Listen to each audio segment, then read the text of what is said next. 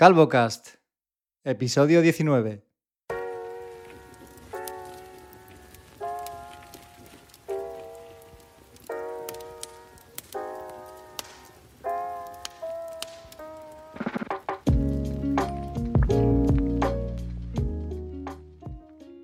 Y muy buenas tardes. Hoy es miércoles, día 9 de junio.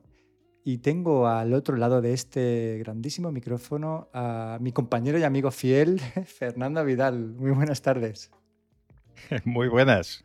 Estoy pensando yo que es el primer capítulo que grabamos por la tarde, ¿no? Sin esta voz de habernos despertado no hace mucho. Primer capítulo que grabamos por la tarde y un miércoles. Esto atenta contra toda nuestra, eh, vamos, predisposición a hacer los capítulos los domingos por la mañana, el día del Señor, después de levantarnos. Pues Cada 15 días. Cada 15 días. Ya no me acuerdo. O sea, intentaba pensar esta tarde cuándo, cuándo fue el último episodio y no me acuerdo. Yo creo que hace por lo menos cuatro semanas, ¿no? Por lo menos, no sé. Yo creo que tres y media estamos cumpliendo ahora, si no Y la gente nos sigue echando de menos. Por lo menos hay varios usuarios en Twitter porque puse en, nuestro, en nuestra cuenta arroba calvocastpod, para quien no la conozca, puse, alguien nos echa de menos, vamos a grabar el miércoles. Y salieron tres o cuatro Dame por ahí. cariño, por favor. Sí, sí, ya nuestra ración de casito, ya tenemos nuestra ración de casito de, esta semana que nos ayuda un poco a, pues eso, a querer seguir haciéndolo, ¿no? Porque hay alguien al otro lado, Fer. De estos más o menos entre 550 y 650 escuchas que tenemos por, por podcast, pues hay alguien que nos, aparte de escucharnos, hay alguien que nos da su feedback que nos pone sus estrellitas en iTunes, ¿sabes? Que nos manda comentarios en, Instagram. Hay alguien detrás de los nicks. Aunque parezca que no. yo quería hacer una. aprovechar para hacer una petición un poco, un poco extraña, pero lo dejo a la voluntad de los oyentes. Y es. Em, hay otras formas de saber cómo los datos demográficos de tu audiencia, pero yo no me voy a meter a, intentar escarbar esos datos. Entonces, mm, sí que tengo curiosidad por saber eh, quién nos escucha, eh, porque nosotros podemos acceder a las eh, estadísticas de Spotify y nos dice que por general son gente de unos 40 años, es el grupo demográfico más, más grande. Y bueno, a veces no, no, digo que vaya a cambiar el podcast, pero sí para cómo lo orientas cuando hablas, pues pones ejemplos, dices cosas de hace tiempo, si tienes que explicarlas o no. Para tener un poco en cuenta la audiencia que te está escuchando, pues quien quiera, para decirnos, eh, no estoy pidiendo que nos diga, que nos lo digáis, sino simplemente con eh, escuchar un capítulo en Spotify para que nos puedan llegar una muestra un poquito más grande de, de pues si sois hombres o mujeres, el rango de edad que tenéis y demás. Pues si queréis hacerlo, eh, bueno, así podremos eh, conocer un poco más eh, la gente que nos escucha y tenerlo un poquito en cuenta. Fíjate que coincide con que esta mañana estaba en el trabajo y estaba pensando en que mi grupo favorito de todos los tiempos, si tuviera que elegir uno, sería por, por grupo y por lo que ha representado en mi vida, Los Piratas. No sé si te suena pero supongo que sí, claro. Por... aquí, Exactamente, eso voy a decirte, que, Iván Ferreiro es de Vigo, ¿no? Y Los Piratas es un grupo que se disolvió en los 2000, tío, o sea, es muy fuerte, ¿vale? Es muy flipante que mi grupo favorito es un grupo que se, que se disolvió en los años 2000 y que, y que ahora mismo la, gente que tiene, eh, que, que vive en 2021 y que es de los 2000 tiene 21 años y que no tiene ni idea de qué grupo es Los Piratas. y ya me siento como en esa época en la que mis padres me ponían música, pues yo qué sé, de Serrat o de Sabina, de los Beatles o de... Mira que los Beatles eran, anteriores, pero Serrat y Sabina sí que eran un poco de la época de mis padres y que a mí me parecían pues gente súper viejuna, ¿sabes? Y, y, eran gente joven, tío, cuando lo escuchaba. Pero no sé, eran, en fin, me recuerda que me, que me hago mayor. No me quiero entretener mucho más con esto, porque hoy tiene que ser un podcast corto, porque estoy aquí solo en casa momentáneamente. Se han ido mi mujer y mi hija a comprar unas sandalias para, mi, para Irene. Y tiene que ser algo así que fluya. ¿eh, Fer? ¿Eh? que fluya la cosa. Con lo cual, venga, vamos ya al primer tema que tenemos aquí. Y es que, claro, en estas semanas, pues tuve un problema con mis AirPods Pro. Y es que resulta que uno de los AirPods, en concreto mi AirPod, mi izquierdo, me hacía una cosa muy extraña. Es como cuando tienes un altavoz del coche que de vez en cuando en, ciertas frecuencias cruje. Y suele pasar más cuando escuchas podcast, ¿vale? Porque la voz se ve que tiene un tipo de frecuencia que hace que los altavoces de los coches pues, lo, sufran más que con la música en general, ¿no? Y ese crujidito que de repente notas que cuando dicen ciertas palabras hace... ¿Vale? No sé si te ha pasado alguna vez, igual en algún coche antiguo que tenía los altavoces de la radio cascados, pues esa sensación en el oído era súper incómoda. Y yo lo achacaba a que no lo tenía bien colocado en el oído porque era como una vibración. Y bueno, pues eh, le retiré las gomitas, miré si estaba sucio, intenté limpiarlo, los restauré de fábrica. Hice pues lo típico que hace una persona normal cuando piensa que el fallo es de software, ¿no? que no es algo físico del producto. Y momentáneamente, es curioso, ¿eh? porque momentáneamente un par de días volvió a funcionar normal, pero a los dos días volvió otra vez a hacer ese crujido. Era súper incómodo cuando hablaba por teléfono con las frecuencias de la voz de la persona que me hablaba. Era insoportable estar hablando por teléfono con los iPods Pro. Y además, también me había dado cuenta de que en los últimos meses la cancelación de ruido no era tan buena como cuando los compré, ¿no? Cuando te los compré a ti, de hecho. Y yo, pues por mi trabajo, eh, trabajo en, un lugar que tiene ciertas máquinas y que tengo que visitar en, algunos momentos y, esas máquinas son súper ruidosas y yo con los, con los iPods Pro conseguía realmente abstraerme, yo que sé, un 70% del ruido de las máquinas y seguir escuchando lo que estuviera escuchando. O sea, para mí así ha sido, desde luego, una de las mejores compras eh, de Apple de toda mi vida, ¿vale? Y nada, pues decidí pedir hora en la tienda de Apple y llevarlos para ver qué, qué es lo que le pasaba.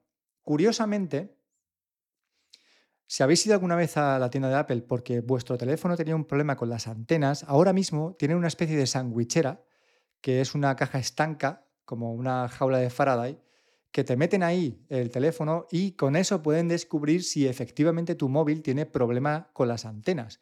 A mí me sirvió durante un montón de años ir a Apple y decir que cogía mal la cobertura. Yo decía que cogía mal la cobertura. Le llaman la caja Lucas, ¿no? El cutrismo, tío. Yo decía que, me iba mal la cobertura y como era algo que no podían demostrar, pues me cambiaban el móvil. Yo, una vez me lo cambiaban, pues lo vendía, ¿vale? Era como, soy súper cutre, ¿vale? Y pues esa, esa caja, esa jaula de Faraday ahora mismo sirve para detectar si, si realmente tu móvil tiene un problema con las antenas y si no lo tiene te, lo van a detectar, ¿vale? Pero además también sirve para detectar si tus AirPods tienen un problema con los altavoces. Así que metieron los, mis AirPods Pro en esa sandwichera estanca, en un adaptadorcito que se quedaba en los dos AirPods ahí, como dos orejitas, ¿vale? Dentro de la caja, que era súper curioso. Es que lo tienen, lo tienen todo pensado, tío, es acojonante. Y nada, pues eh, le hicieron ahí unas pruebas de audio, tal y cual, y me, me dan los resultados y me dice que están los dos mal. Yo pensaba que solamente era el izquierdo, que era el que me molestaba en el oído, pero resulta que no, que estaban los dos iPods mal. Y me dice, están los dos mal, te los vamos a cambiar. Vale, pues nada, eh, me los cambiaron, con lo cual tengo dos iPods Pro nuevos. La caja no es nueva, pero la caja en principio tiene más duración porque las baterías son más grandes que, que las baterías que tienen los iPods Pro. Así que tengo iPods para, pues para mínimo un par de años. Pero lo que también me resultó... Ya te habían cambiado uno, ¿no? ¿Cómo? Ya te habían cambiado uno de ellos. Exacto, ya me cambiaron hace unos cuantos meses eh, el izquierdo, si no recuerdo mal, porque no me emparejaba. O sea, yo cuando lo sacaba de la caja no, no emparejaba y además no cargaba. No sé qué le pasaba, que al meterlo a veces cargaba y a veces no, no, no iba muy bien. Pero una cosa que me resultó muy curiosa es que ahora mismo cuando tú llevas unos AirPods Pro a Apple, los miran, tío, como, como si estuvieran, vamos, viendo los átomos que tiene cada AirPod en su núcleo, porque hay tal cantidad de copias que prácticamente son indistinguibles de los originales, que hasta Apple se las ve putas, tío, para distinguir cuáles son los suyos y cuáles no, porque ya te venden AirPods Pro con números de serie impresos que son eh, números que se han utilizado y que son válidos, y, tío, si vieras cómo los miraban, o sea, por todas partes, la caja, el AirPod, ahí dándole la vuelta. Eh, increíble, ¿eh? De verdad, el cuidado que, que se tiene para que no le metas una falsificación. es que ahora hay, hay, que andarse con mucho cuidado al comprar unos AirPods porque incluso en tiendas que en principio... Yo me acuerdo cuando vendí mis AirPods originales para comprarme los Pro, precisamente, eh, el que me los compró estuvo revisándolos y tal, y me dijo, es que ya me han metido dos, eh, dice, ya no es por ti, sino porque te los puedan haber vendido mal a ti, porque en dos tiendas he intentado comprar AirPods y me han mandado falsificaciones. Es que es muy heavy. y es, que es lo que te digo, hay tal Evidentemente supongo que no está hablando de tiendas tipo magníficos o tipo el corte inglés. Pero bueno, que aún así, eh, supongo que tampoco sería una tienda súper rara, ¿no? Si me lo decía así como muy extrañado y de ojo, cuidado. ¿Y cuánta gente habrá que tenga en sus manos unos, unos AirPods Pro falsos y que piense que son originales? O sea, habrá por el mm, mundo un estoy, pensando, por ejemplo, como en, vendedores alternativos de estos de, que están en Amazon, que muchas veces al comprar ni te das cuenta de que no se lo estás comprando directamente a Amazon, sino a otro, otro vendedor cualquiera del marketplace. Pues bueno, eh, yo no digo que vayan a ser todos falsos ni tal, pero hay que andarse con cuidado. Donde se, o sea, la situación está en un punto en el que hay que andar con mucho ojo de dónde compras unos AirPods ahora mismo. Si yo tuviera que comprarme ahora mismo unos, unos AirPods Pro, yo iría a la tienda. O sea, creo que lo tengo bastante claro, ¿eh? Porque es que no me fiaría. Ni siquiera de magníficos, ni siquiera de... Es que no me fiaría. La cosa está... Hombre, ahí ya estás, quiero decir, magníficos. Eh, están hablando directamente con el canal de Apple. O sea, no, no ellos no van a comprar a, a AliExpress tampoco. Sí, sí, pero también hay por ahí historias extrañas con con todas las tiendas. Quiero decir que la única que te da 100% garantía de que lo que te vas a comprar es original es la propia marca. Así que, en fin, es un buen momento para eh, pillarte unos AirPods Pro de segunda mano, pero ten cuidado que te la van a meter doblada segurísimo. lo que recibes. Oye, ¿qué tal se llevan los AirPods con tu teléfono nuevo? guiño, guiño, guiño. Pues se llevan muy bien.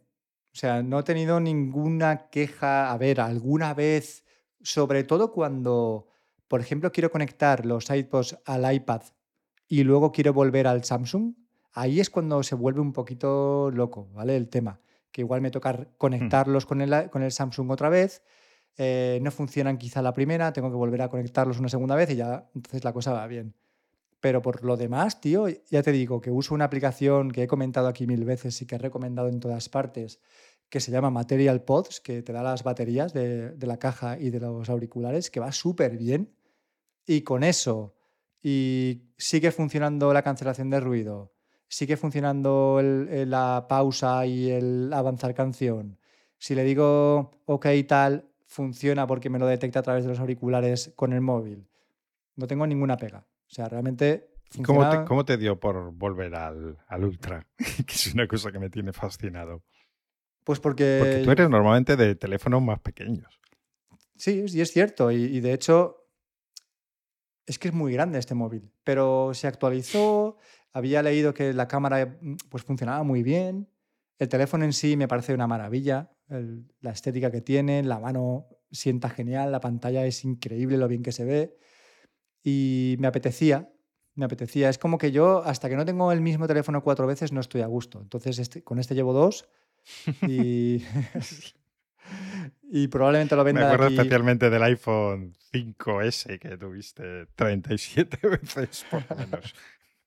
Sí, es que es eso. Es que yo a mi mujer le digo, cariño, no estoy perdiendo dinero. Esto es una inversión. Quiero decir que si yo he pagado 800 euros por el móvil, no he perdido 800 euros o no sé que saca a la calle, lo saca del bolsillo, se me resbale y por arte de birli lo que cabe en el suelo reventado con la pantalla rota. Entonces sí que he perdido dinero. Que tampoco lo descartes. Tampoco lo descarto, por eso lleva funda, ¿no? Pero en principio lo suyo es que si yo lo he comprado por 800, de aquí a, a un mes y pico lo pueda vender por 700 como muy barato, ¿sabes? Entonces, bueno 100 euros por tenerlo dos meses y medio me parece pues un trato justo, entre comillas. ¿no?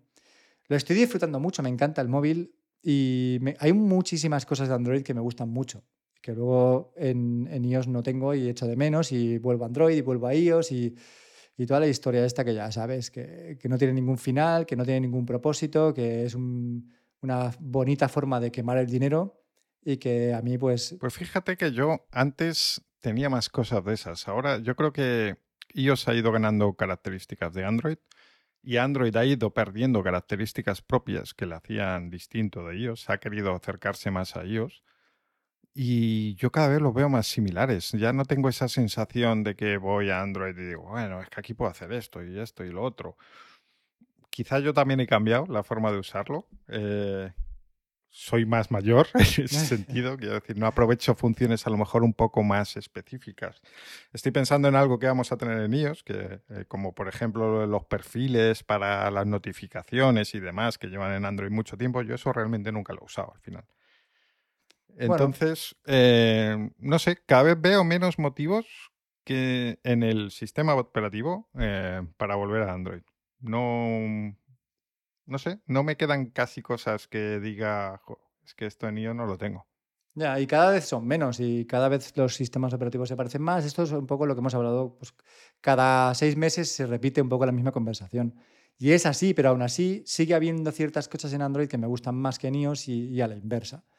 Yo estoy muy tranquilo y muy contento con el Galaxy, pero sé que es cuestión de tiempo que vuelva el iPhone. Ahora mismo, además, tengo el, iPad y el iPhone actualizados a la beta de iOS 15 y bueno, voy probando cuáles son esas novedades tan cacareadas que, presentaron en la Keynote hace unos días y voy jugando y como bueno, es una beta y estoy usando otro móvil, no me preocupa demasiado. Me preocupa más en el iPad, pero el iPad como también es un dispositivo más de ocio, que tampoco ni tengo WhatsApp ni tengo cosas importantes, pues bueno, si no funciona algo, pues no pasa nada. Bueno, a ver, eh, que, yo pensaba esta tarde, a ver si no nos da una sorpresita ahora con la grabación, porque nosotros grabamos en el iPad. Y... Claro, pero bueno, yo no. yo no grabo en el iPad. Ah, bueno, es verdad. Claro, exactamente. Yo grabo con el, con el portátil de, mi mujer, que ahora mismo eh, está empezando a, sonar el ventilador y que no me acordaba, tío, de que el calor hace que pasen estas cosas. Tantos, o sea, tantos meses de fresquito y tal. Y, tan olvidado que tenía los ventiladores, tío, y además ahora se está empezando a calentar la cosa. Y, los pues dentro de nada. tampoco lo usabas habitualmente. Claro, no, no, no, lo usaba nunca. de hecho, el portátil. Pero claro, luego tendré que pasarle esto a la grabación de mi pista, el filtro, porque, hostia, ya se empieza a escuchar y yo es que no me acordaba, tío. Claro, tantos, tantos años con el iPad que no tiene ventilador, que, que apenas se calienta nada. Y ahora estoy escuchándolo aquí de fondo y es como que me está poniendo un poco los pelos de punta, ¿sabes? Me da ganas está volviendo al pasado. me da ganas de, romperle la pantalla. Tío. que no lo voy a hacer porque... Bueno, decías de las novedades de, ellos, ¿qué tal? Yo vi un poquito de la presentación, no la vi entera, me pareció un poco aburrida, pero tampoco dejé de verla por eso. Sino, eh, y luego de lo que he visto luego y demás, sinceramente no he visto nada así que me, que me haya apasionado. De hecho, un poco decepcionante, porque en el iPad yo esperaba, pues un poco lo que ha comentado todo el mundo, que en el iPad nos quedamos sin widgets en la anterior, en iOS 14, sin saber muy bien por qué, y pensábamos que era porque le iban a hacer algo totalmente distinto para el iPad y como para dar un, dar un paso más ahí.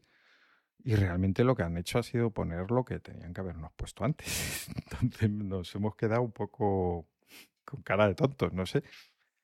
¿Qué te ha parecido a ti? Yo me he quedado un poco, como tú, un poco despagado. La sensación es, pues, la de siempre, de tener unas, unas expectativas bastante altas y, que no alcance ni el 25% de lo que esperabas.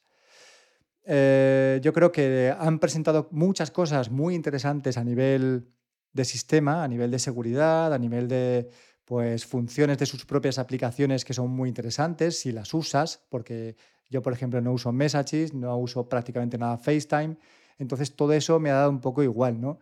Sé que en el mercado americano eh, esto está mucho más utilizado y lo agradecerán, pero claro, aquí a nivel eh, usuario personal todo eso lo veo como añadidos, pero no como características mm, tope que pueda esperar.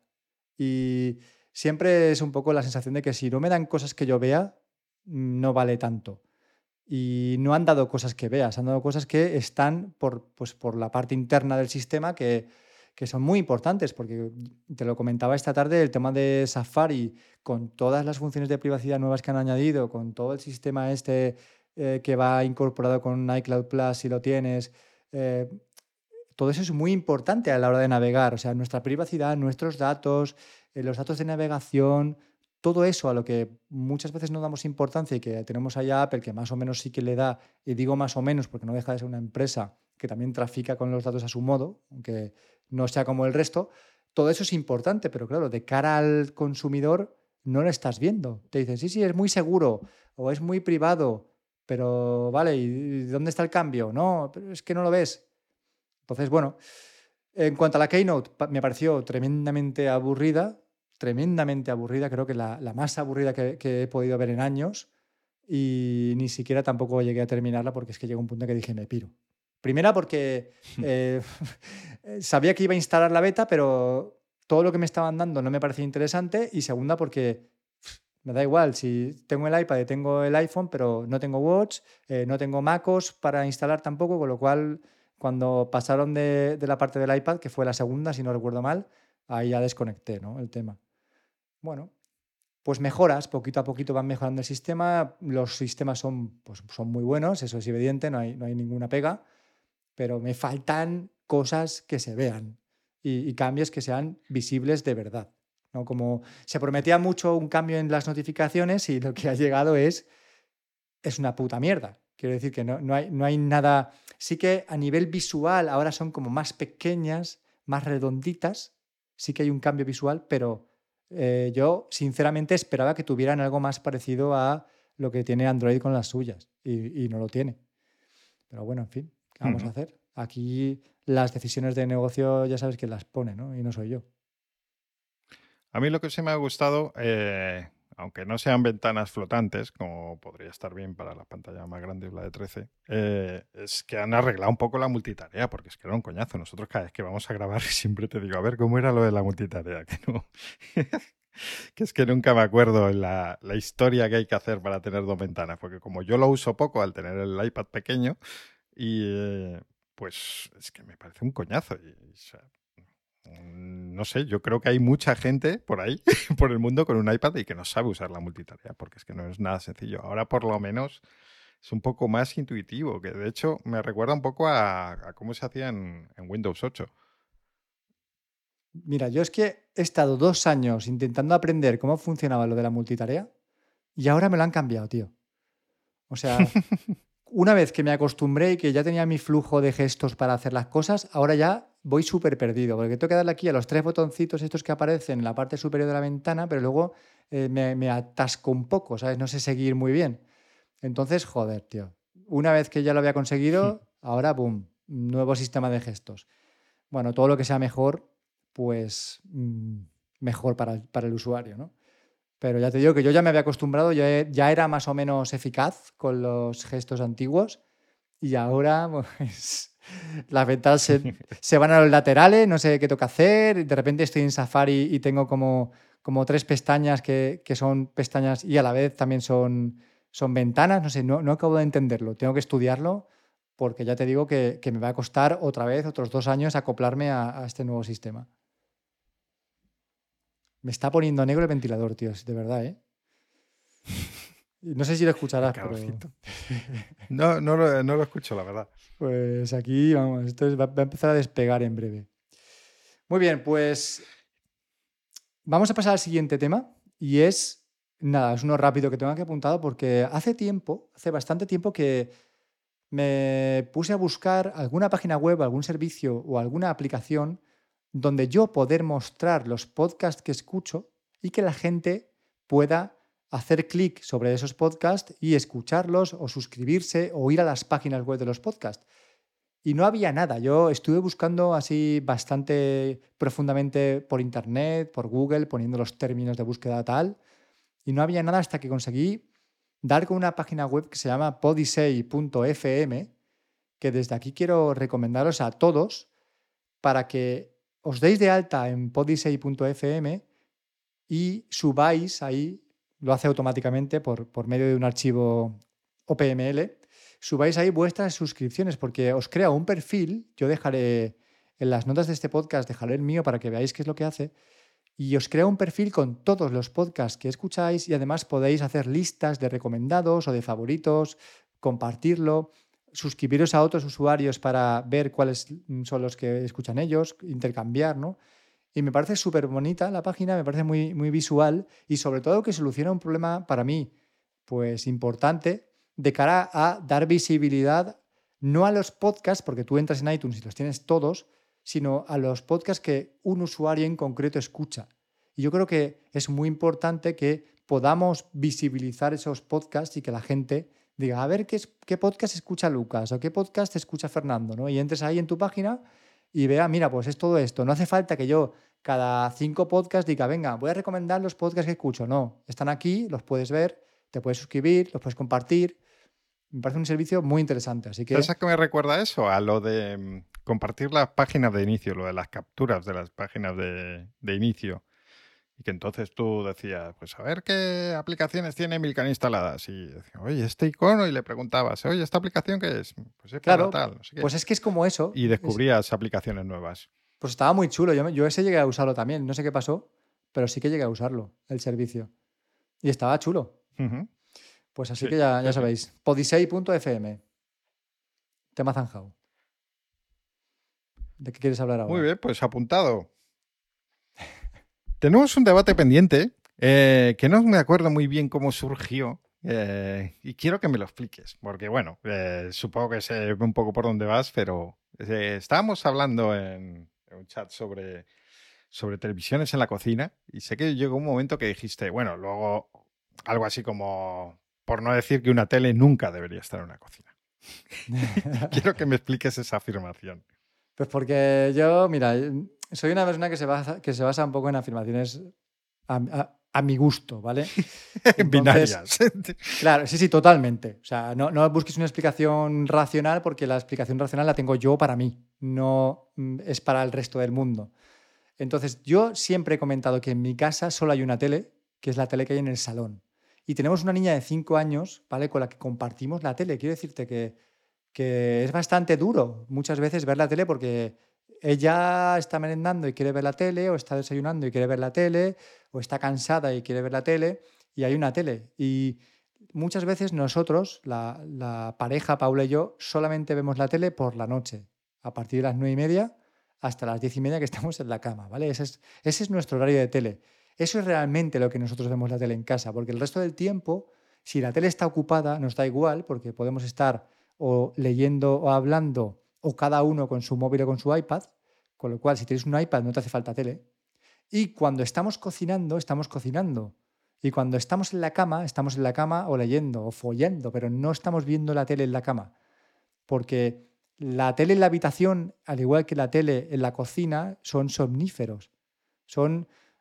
Yo no puedo estar en un sitio, ¿vale? Te, te digo, y me refiero ahora, por ejemplo, a los bares un bar donde tú llegas con tus amigos y te sientas y hay una televisión puesta, a mí me capta la atención. Pero totalmente, yo no puedo dejar de mirar la tele. Aunque sean vídeos musicales que esté ahí la gente moviéndose, o... no puedo dejar de mirar, tío. Me, cuesta apartar la vista de la televisión porque todo el rato me están viendo imágenes diciendo, mírame, mírame, mírame. Entonces, en la habitación me niego por completo a que haya una tele. Paula también está totalmente de acuerdo con este tema conmigo. Y más aún cuando ella, cuando era más joven y vivía en casa de sus padres antes de mudarse a vivir conmigo, ella tenía en, su habitación una tele y la usaba para dormir, literalmente. De hecho, se despertaba a las 3 de la mañana con el telediario de la 1 puesto, ¿sabes? Y lo tenía que apagar.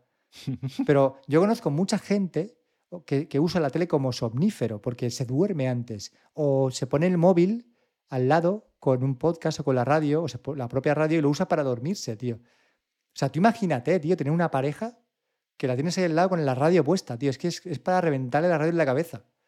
¿Sabes? O, una pareja que, de repente te giras y está al lado, en tu, al lado de tu cama, ¿no? O sea, al lado de tu cama, no, al lado, de ti en la cama, con los auriculares puestos a las 3 de la mañana escuchando cualquier mierda que tenga en el móvil, porque es que solo se duerme así. ¿Sabes? Para mí es muy, muy heavy, tío. El sueño es súper importante, tienes que conseguir una higiene de sueño que, que, te permita dormir más o menos a la misma hora, más o menos las mismas horas todos los días, con plena oscuridad, que tu sueño sea reparador, pero que, que, segregues melatonina, pero, pero no con la televisión, tío. Si las pantallas ya son chungas, tener la tele puesta en, tu cama por la noche, eso es malísimo. Y luego, lo mismo con la tele en la cocina. La tele en la cocina es para o sea, la, cocina es para cocinar. Ahora, hay muchos supuestos, tío, hay muchas familias. Si yo tuviera una cocina de 150 metros cuadrados en la, que, en la que poner una mesa con sillas y poder comer y cenar ahí, pues claro que tendría una tele. ¿Me explico? pero la, media de cocinas. vale, vale. Ya lo entiendo de otra forma, porque cuando lo dijiste me llamó mucho la atención porque yo en casa de mis padres, de, toda la vida teníamos tele en la cocina, y es que o sea, era un acompañamiento que estaba ahí. Eh, a lo mejor nadie le hacía caso, eso que dices tú de que capta tu atención, pues, pues si estábamos comiendo y estábamos hablando, estábamos hablando, nadie se perdía la conversación por culpa de la tele. Pero la tele estaba ahí. Y teníamos, o sea, era una, cocina más o menos grande, comíamos ahí y tal. Y llegaba al punto de que era una tele pequeñita, de estas de 14 pulgadas, eh, que muchas veces terminábamos de cenar y estábamos viendo algo y nos quedábamos ahí en la cocina.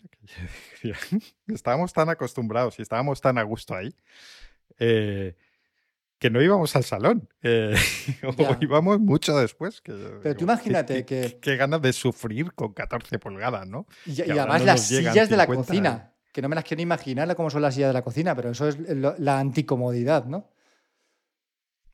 Sí, sí, pero no sé, estábamos a gusto ahí y... Mm, es que incluso te diría que había más interacción cuando estábamos en la cocina viendo la tele que en el salón. El salón era más como cada uno estaba en su burbuja viendo la tele. Sí, pero mira, yo te lo digo porque por hacer una media que me voy a inventar al vuelo, ¿vale? La media eh, metros cuadrados de las cocinas españolas, tío, puede ser fácilmente de 15 metros cuadrados, ¿vale? O sea, las cocinas españolas por, por norma general son pequeñas o, medianas pequeñas, ¿vale? Y muchas veces ves las fotos de la gente que tiene las cocinas a reventar de cosas, a reventar de armarios, a reventar de electrodomésticos y solo falta que encima le metes una tele.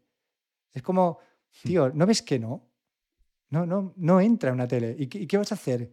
¿Vas a estar haciendo las lentejas viendo la tele a la vez? Tío, no sé. Hay otros momentos para ver la tele. Es mi opinión y por supuesto esto es rebatible 100% desde la experiencia de cada uno. ¿no? Pero yo no concibo la tele más allá del salón y por eso en casa solo hay una tele y mi hija eh, ya se puede ir quitando la, la, la, idea de que con 14 años debemos a plantar una tele en el cuarto porque se va a comer una puta mierda. Ya te lo digo yo. ¿sabes? Una mierda como un piano. Que se vaya aprendiendo a, leer los libros que tiene ahí, porque si no, se va a aburrir muchísimo. Y ese es el debate. Quiero decir que tú tienes cocinas grandes, tienes salones grandes, pues eh, claro que sí. sí, si a mí me cupiera una mesa con sillas de forma cómoda, ¿vale? No arrinconada contra la pared, probablemente si comiera y cenara en la cocina tendría una tele. Pero bueno, como no es el caso, mi cocina es pequeña, pues esto es lo que hay. Así que cenjado el tema de la televisión. 32 minutos. Eh, Fernando, esto se nos está yendo de madre, tío. Estamos todavía con, las mierdas varias y esto, no va a terminar. Mira, quiero hacer un comentario breve, ¿vale? Un comentario muy breve sobre mi, última experiencia con TikTok y que quiero compartir mis, mis, reflexiones contigo y con la gente que nos pueda escuchar. Y es que hace meses, cuando yo entraba a TikTok, el algoritmo me recomendaba cosas muy creepy, tío. Y con creepy me refiero a raro, a, a poco habitual, ¿vale? Es que ya estoy empezando y estoy empezando mal, ¿vale?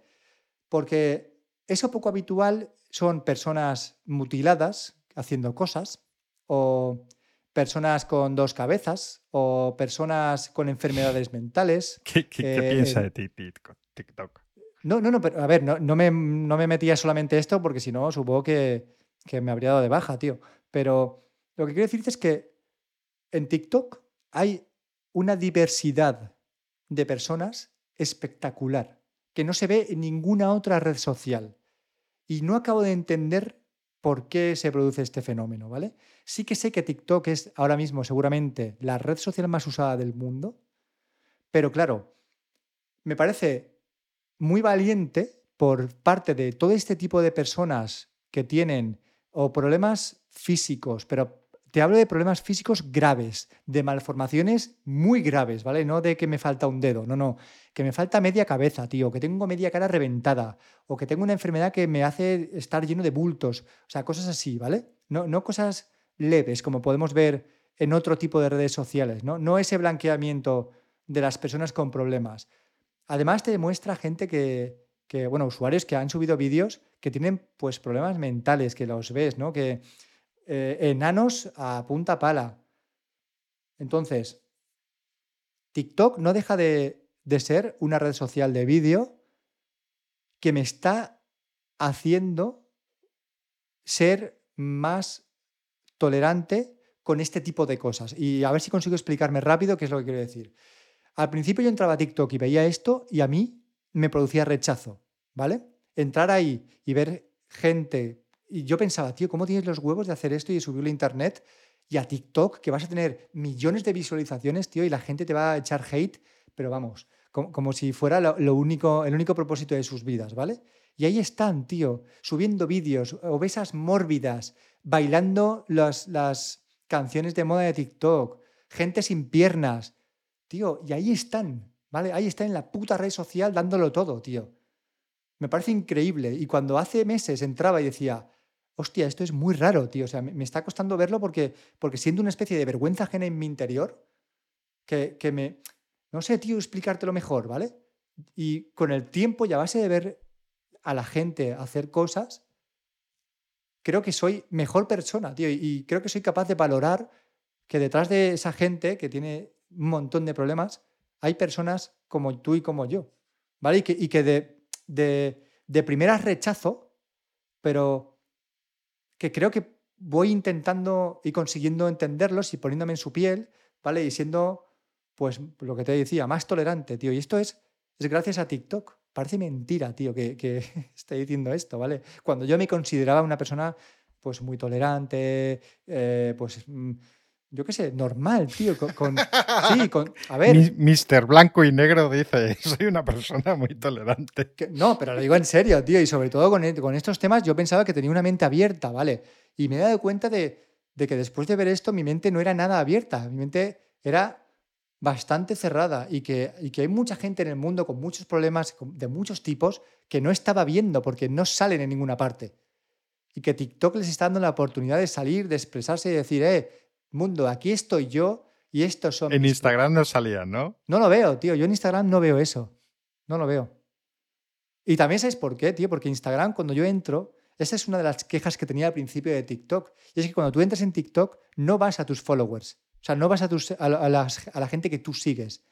Cuando tú abres la aplicación, directamente entras en una pestaña que, se llama eh, Explorar o algo así, no me acuerdo el nombre pero no son las personas a las que tú sigues, con lo cual es contenido de gente que tú no sigues. Y, puedes ir deslizando y todo el tiempo vas a ver contenido de gente que tú no sigues. Y a la izquierda tienes la pestaña de para ti, que es la gente a la que sigues. En Instagram solo sigo, o sea, solo veo contenido de la gente a la que sigo. Yo no entro prácticamente nunca en la pestaña de, la lupa de explorar porque no me interesa el, el, contenido que hay ahí. Y de hecho, si yo entrara ahora, solo vería chicas y chicos muy fuertes haciendo pesas. ¿Vale? Y levantando kilos. Entonces, TikTok, a base de cuando tú entras en la aplicación, te pone contenido de gente que tú no sigues y súper diverso, pues tío, me ha hecho abrir mi cabeza y ver que en el mundo no estamos solamente la gente guapa y sexy como yo o como tú, ¿vale? sino que, tío, hay mucha gente que tiene muchos problemas y que está ahí dándolo todo y que se merece el mayor de los putos respetos de este mundo y que, y que la gente no le toque los huevos, ¿vale? Y nada, solamente comentar esto, tío, y, que, es gracias a TikTok, una red social china. Eso es todo. Pues nada más que decir, lo has dejado tan cerrado. Pero tú no entras, ¿no? Tú, ¿no? tú no eres usuario de TikTok. Yo no entro a TikTok. Yo TikTok lo veo a través de Twitter, así de mayor soy. O sea, las cosas que se comparten de TikTok en Twitter son las que veo yo. Yo ya soy como, como mis padres cuando ven cosas a través de Facebook, que se publicaban en Twitter. Pues, eh, lo que veas de TikTok, sí, lo que veas de TikTok a través de Twitter va a ser siempre blanqueado. Humor, bromitas, bailes, eh, mm, pues eso, no, no, no vas a ver... Correcto no vas a ver lo que te estoy comentando yo, que para eso tienes que abrir la aplicación. No voy a ver el submundo, ¿no? Exacto. No, vas, no el submundo no, realmente, ¿no? Es, el, no vas a ver el mundo que hay al otro lado, tío, de, de, pues de toda esta gente tan influencer que, que hace bromitas y tira vasos de agua a la cara de la gente, ¿no? Es, hay mucho más allá de eso. En fin, es que me estoy poniendo filosófico, Fer. Bueno, pues vamos a bajar el, el tono y vamos a pasar los videojuegos.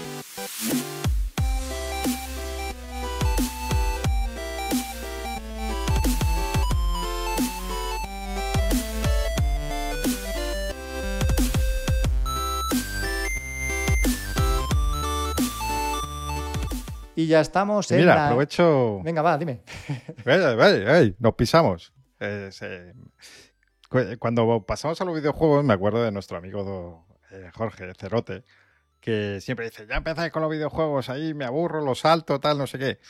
Y es que él no sabía, y a lo mejor muchos de vosotros no lo sabéis, que normalmente lo habitual es que pongamos eh, marcas de capítulo en el podcast. Así que si vuestro reproductor es eh, compatible y no os interesa pues eh, TikTok o eh, los juegos o la madre del cordero, pues bueno, que sepáis que los capítulos están ahí marcados para que eh, sentiros totalmente libres de saltaros las partes que no, que no os gusten. Y esto solamente lo hacen los podcasts profesionales como el nuestro, ¿eh? Sí, la verdad es que se de- yo creo que se debería hacer más, pero bueno, no sé. eh, también es porque muchas veces los podcasts no tienen una estructura así muy fija. eh, pero bueno, eh, se agradece que cuando tú estás escuchando que te guste un podcast, no quiere decir que te guste absolutamente todo lo que dicen y todos los temas que tratan, ¿no? Entonces, pues bueno, a veces en vez de estar dándole al más 30, más 30, más 30, y buscando tú manualmente cuándo se ha cerrado ese tema, pues que, que están los capítulos ahí. La verdad es que es algo que está muy bien y es una pena que no todos los que no todos los podcasters los añadan, aunque requiere un cierto trabajo, y que no todos los reproductores sean, sean compatibles con esta función. Pues estamos Pero en bueno, videojuegos. Vamos a, vamos a la sección en sí, eh, porque la, la semana pasada dejamos un poco ahí a medias el, el tema del, La semana pasada dice. de la jugabilidad de sí sí la semana pasada hace dos días en el último capítulo. Ayer por la mañana. hablamos sí. dejamos un poco abiertos el tema de eh, jugar con gente que, que no está acostumbrada a jugar a videojuegos a manejar el mando eh, que no tiene esa soltura digamos eh, y poníamos de ejemplo el It Takes Two que te está costando un poco con jugarlo con Paula yo me lo he comprado. eh, ante ese aviso previo dije, "Hmm, me lo voy a comprar en la Xbox, que es la que juego con mis amigos. Y, voy a... No, no va a ser un juego para jugar en pareja. Eh, y luego jugando vi que hice muy bien. eh, porque no es en absoluto un juego para alguien que no esté acostumbrado a manejar el mando, a resolver puzzles y co- cosas por el estilo. Lo veo complicadito. Quiero decir, si tú estás acostumbrado es un juego normal, eh, sin más. Pero para alguien que no esté, que no tenga cierta habilidad, un mínimo, eh, bastante complicado. Mira, una frase que, que se repetía todo el tiempo cuando Paula y yo jugábamos al It Takes Two era ¿cómo sabes que hay que hacer eso? Toda la, pero, Hmm. pero todo el tiempo. ¿Cómo sabes que hay que hacer eso? ¿Cómo sabes que hay que ir por ahí? ¿Cómo sabes que es esa palanca? ¿Cómo...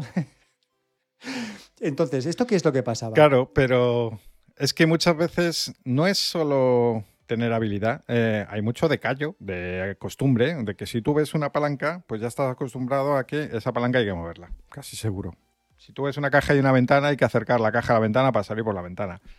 Cosas así que son típicas de y que luego pues estas mecánicas se van sumando para formar el puzzle eh, completo y que tú pues muchas de las partes de las piezas ya las tienes mientras que alguien que no juega a videojuegos eh, porque a mí me pasó eh, yo empecé a jugar a videojuegos ayer como quien dice y al principio me frustraba mucho porque veía que cualquier puzzle por sencillo que fuera me costaba muchísimo me sentía tonto no me divertía y era frustrante al final entonces que un juego que sea frustrante, pues es un- son dos conceptos que chocan entre sí. Algo que debería divertirte, que no puede frustrarte de esa Pues eso es lo que le ocurría a Paula. Y Entonces es que se es sentía complicado. frustrada, ¿eh?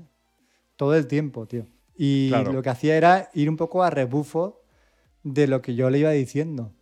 Y si a eso sumamos el manejo del stick derecho, que es el, el 3D, ¿no? La visión 360 grados del plano, ¿no? De donde La está la cámara. el muñeco. La cámara, exacto. Pues se volvía loca. Tengo que decirte que Claro. con el paso de las horas jugando ha ido adquiriendo habilidad y cada vez entendía mejor el sistema del juego, entendía mejor qué es lo que había que hacer y entendía mejor cómo manejar la cámara. Pero teniendo en cuenta que el It Takes Two no es un juego fácil para personas que no sean jugonas, tampoco es un juego muy difícil, pero sí que ya te digo, tiene varios apartaditos ahí de puzzles que, hostia, eh, cuidado. Que la- las Sí. mentes como Sí, la sí. mía, que más o menos están acostumbradas, pues no, no supe resolverlo así a la primera. Y también el juego, eh, la premisa es, pues supongo que ya todo el mundo lo sabe, ¿no? No es, no es un spoiler. El, el, juego pues empieza con unos padres convertidos en muñecos por su hija porque se van a divorciar y supuestamente lo que tienen que conseguir a lo largo del juego es reencontrarse. Pues si tuvieras las broncas que teníamos Pablo y yo durante el juego, tío, era para decir, hostia, este juego nos va a divorciar a nosotros dos, ¿sabes? O sea, vamos a acabar tirándonos los cacharros en la cabeza, tío. Porque Normal, porque estaba frustrada. que, tires esto, que cojas aquello, que no me, que no me sueltes, que aprietes los dos botones. y era, tío. No sé, yo lo veo bastante complicado. Y la verdad es que es una pena eh, que para la gente que empieza a jugar, yo creo que hay como un salto. Hay juegos que son bastante fáciles, pero luego es que hay un salto ahí entre medias que uf, hay que echarle hay que echarle huevos, o sea, hay que estar, hay que querer realmente jugar para pasar esa fase y no es, no es muy fácil. No es nada fácil. ¿Tú cuántas horas llevas más o menos al juego? Al juego, la verdad es que no sé. No, tampoco muchas. Eh, es que he jugado poco. Eh, pero ah, no sé, no sé decirte, la verdad. Es que además, claro, tienes que... ¿10 horas llevas ya? Por, pues, por decir algo. Pues estás a punto de acabártelo ya, ¿eh? Pues no lo sé, probablemente. Tiene pinta de que ya, ya voy llegando. Pues una de las. ya dejando de, lado el tema de jugar con, con alguien que no, que no haya jugado mucho, el juego tanto a mí como al amigo con el que estoy jugando, nos está encantando. O sea, eso me parece un juegazo súper bien hecho, muy curioso, que no te aburre porque no se repiten en absoluto las mecánicas. Es que ese es el mm, problema que le veo. Súper recomendable. Fíjate que a mí el juego me ha gustado, pero me ha agotado la cabeza, tío. Es un juego que, que no me ha dejado respirar en ningún momento, que la parte de investigar los escenarios no existe pasas de, pasas de un puzzle a otro en cuestión de 35 segundos y a otro en cuestión de 40 segundos y a otro y a otro y a otro y a otro hasta que te lo acabas.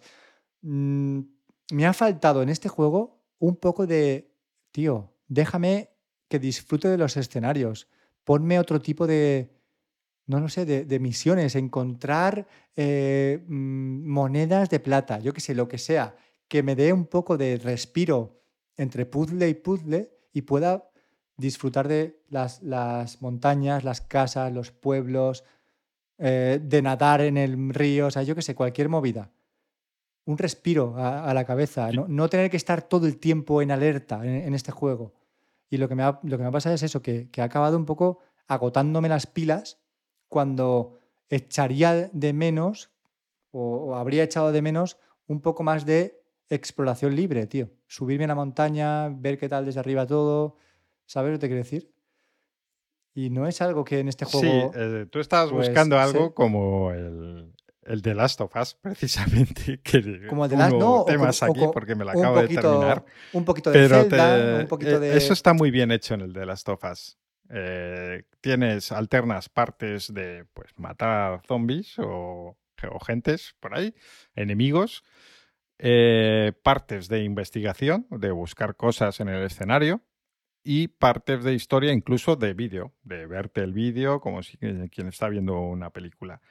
Y creo que eh, es lo mejor del juego, que lo consiguen alternar todo muy bien, de forma que eh, los vídeos no te aburran, ni haya demasiado un exceso de lucha, ni haya un exceso de investigación y que ya estés aburrido de rebuscar cajones para encontrar balas o lo que sea tiene todo muy bien nivelado de forma que el juego, o sea, va todo como muy fluido. Y al menos a mí, y eso que tuve que repetir la mitad, y eso, eso sí se me hizo un poquito duro, pero incluso así, con otro juego no creo que lo hubiese repetido, lo habría abandonado.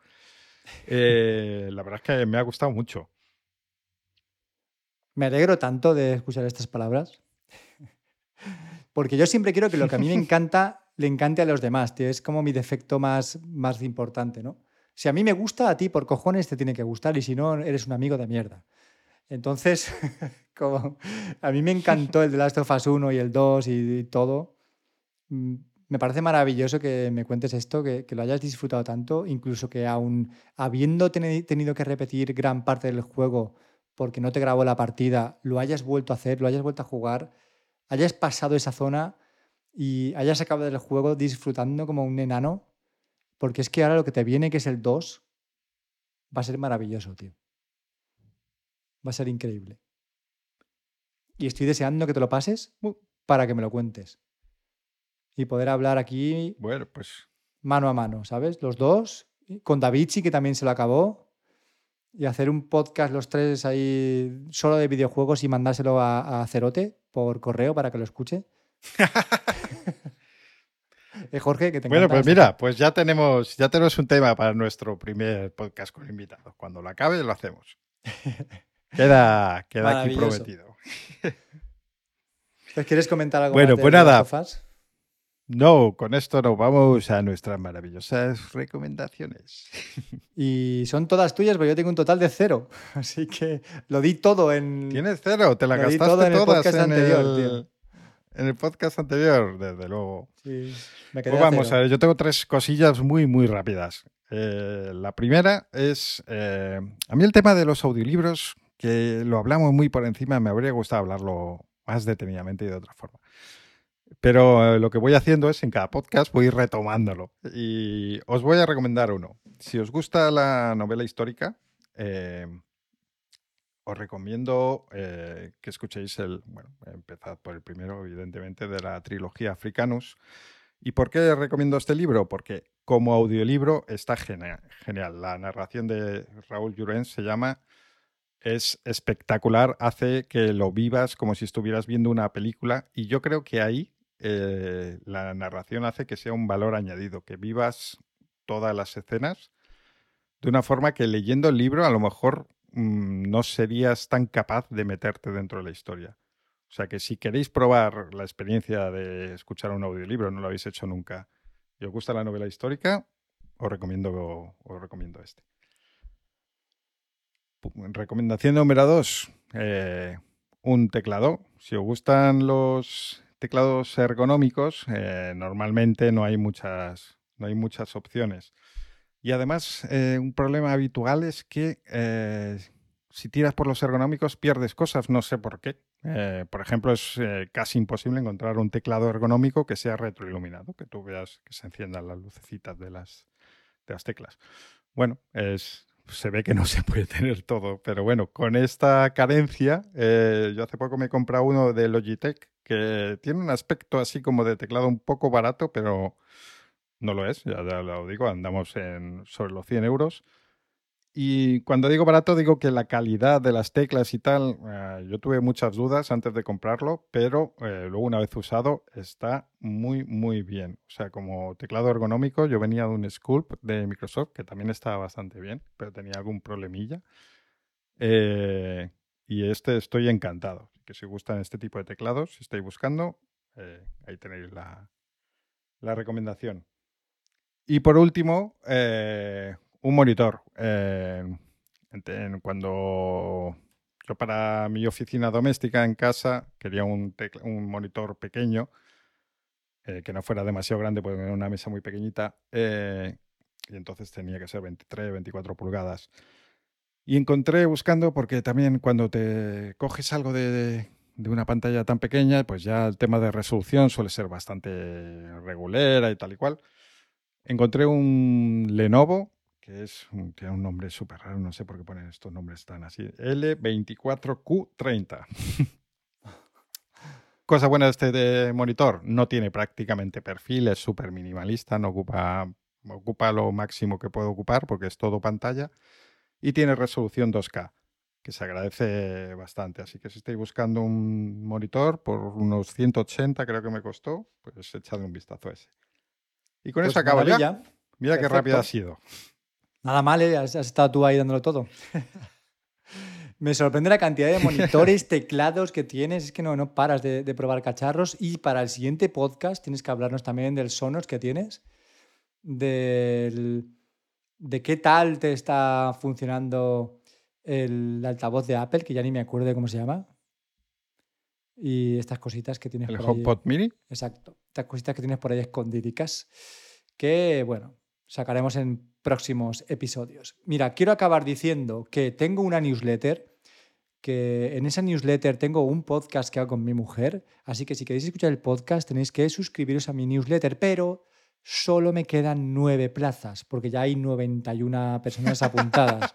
Entonces, si queréis ser los últimos nueve que se unan a mi newsletter, os dejo el enlace en la descripción de este podcast. Y recordad que tenemos un podcast, mi mujer y yo, que es lo mejor que vais a escuchar en mucho... Bueno, va, es una puta mierda de podcast, pero yo me lo paso bien.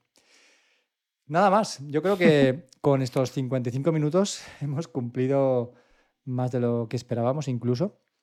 Y Sí, sí, ¿dónde, dónde, ¿dónde, Fer? ¿Dónde nos pueden encontrar? Pues nos pueden encontrar en CalvoCastPod, tanto en Twitter como en Instagram, y nos podéis escribir a calvocast.gmail.com. También tenemos otras formas de contacto de las que ahora no me acuerdo y un blog que solo eh, visitamos nosotros en calvocast.com.